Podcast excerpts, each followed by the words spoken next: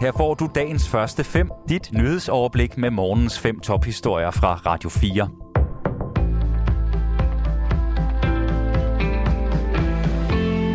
Det er fredag den 22. juli. Mit navn er Asbjørn Møller.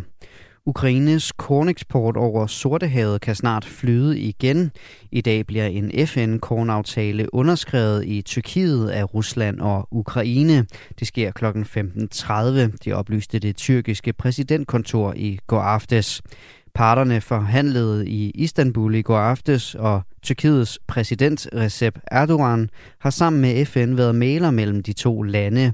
Aftalen har været på vej i to måneder, men det er uvist, hvad den mere præcist indeholder. FN's generalsekretær Antonio Guterres vil være med til ceremonien, oplyser præsidentkontoret. Både Rusland og Ukraine er store eksportører af korn, men krigen mellem parterne har sat en stopper for Ukraines eksport over Sortehavet, da mange byer er indtaget af Rusland, som har blokeret alle ukrainske havnebyer. Der ligger op mod 25 millioner ton korn på lager i Ukraine og venter på at blive sendt ud på verdensmarkedet. Ukraine eksporterer også afgrøder som raps, solsikker og sojabønner. Rådhuse og kirker melder om et stort antal hvilser denne sommer, efter to år præget af coronarestriktioner og forsamlingsforbud. Det skriver Kristeligt Dagblad. Et af de steder, der oplever et boom i hvilser, er Københavns Rådhus. I årets fem første måneder havde der næsten været 1000 flere hvilser end samme periode i 2021. Den øgede efterspørgsel har fået Rådhuset til at udvise, udvide åbningstiden. Travlheden skyldes især par, som har udskudt hvilsen, par, som vil holde sommerbryllup og en voksende hvielsesturisme. Også flere af landets kirker oplever travlhed. I Viborg Domkirke blev blot ni par videt hele sidste år. I år er der booket to til tre hvilser alle lørdage fra 11. juni til den 24. september. Ekstrem varme mange steder i Sydeuropa har ødelagt store landområder og kostet liv. Hvis varmen fortsætter, så kan det blive endnu værre. Susanne Digemar fortæller mere om hedebølgen. De skovbrænde, der har raseret i dele af Europa de seneste uger, har allerede brændt et større landområde af, end der blev brændt af hele sidste år.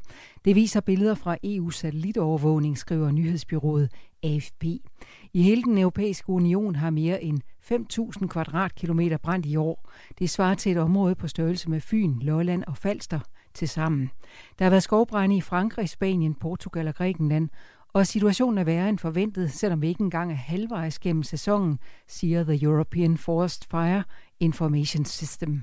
Vi forventer, at vi endnu ikke har set det værste, lyder det. Spanien er ramt af en massiv hedebølge med 45 grader, og flere end 500 mennesker er døde. I Portugal er der målt op til 47 grader. Hedebølgen bevæger sig mod øst, og flere lande har udsendt advarsler. Det er blandt andet Italien, Polen og Slovenien, skriver nyhedsbyrået Reuters. Tre soldater har mistet livet, og syv er blevet såret ved et luftangreb mod et område uden for Syriens hovedstad Damaskus. Angrebet er udført af Israel, det beretter syrisk statstv ifølge nyhedsbyrået Reuters. Det lykkedes ellers Syrien at afværge flere af missilangrebene, som kom fra Golanhøjderne, men flere af missilerne ramte sine mål, og udover de dræbte og sårede soldater, så er der også sket materiel skade, oplyser Syriens her i en udtalelse via Stats-TV. Ifølge AFP er det sjældent, at Israel kommenterer på landets angreb i Syrien, men Israel har indrømmet, at det har udført hundredvis af dem. Ifølge det israelske militær er angrebene nødvendige for at sikre, at Iran, som er Israels nemesis, ikke vinder indflydelse i Syrien, som grænser op til Israel mod sydvest, det skriver AFP. Midt i sommervarmen er den olympiske ild slukket for det danske bobslædehold. De oplyste i går, at de lukker projektet Bobslæden Danmark ned. Projektets mål var at komme til vinter-OL i Beijing i starten af i år. Det bragte blandt andet den danske trio til kvalifikationsturneringer i USA og Kanada, men det blev ikke til en OL-billet. Det var tidligere meldt ud, at planen var at satse på et firmandshold frem mod vinter-OL i 2026, men nu er de planer altså skrottet. Dagens første fem er tilbage igen mandag morgen. Hvis du har brug for en nyhedsopdatering inden da, kan du altid fange os i radioen, på nettet og i vores app. Vi høres ved til dagens første fem fra Radio 4.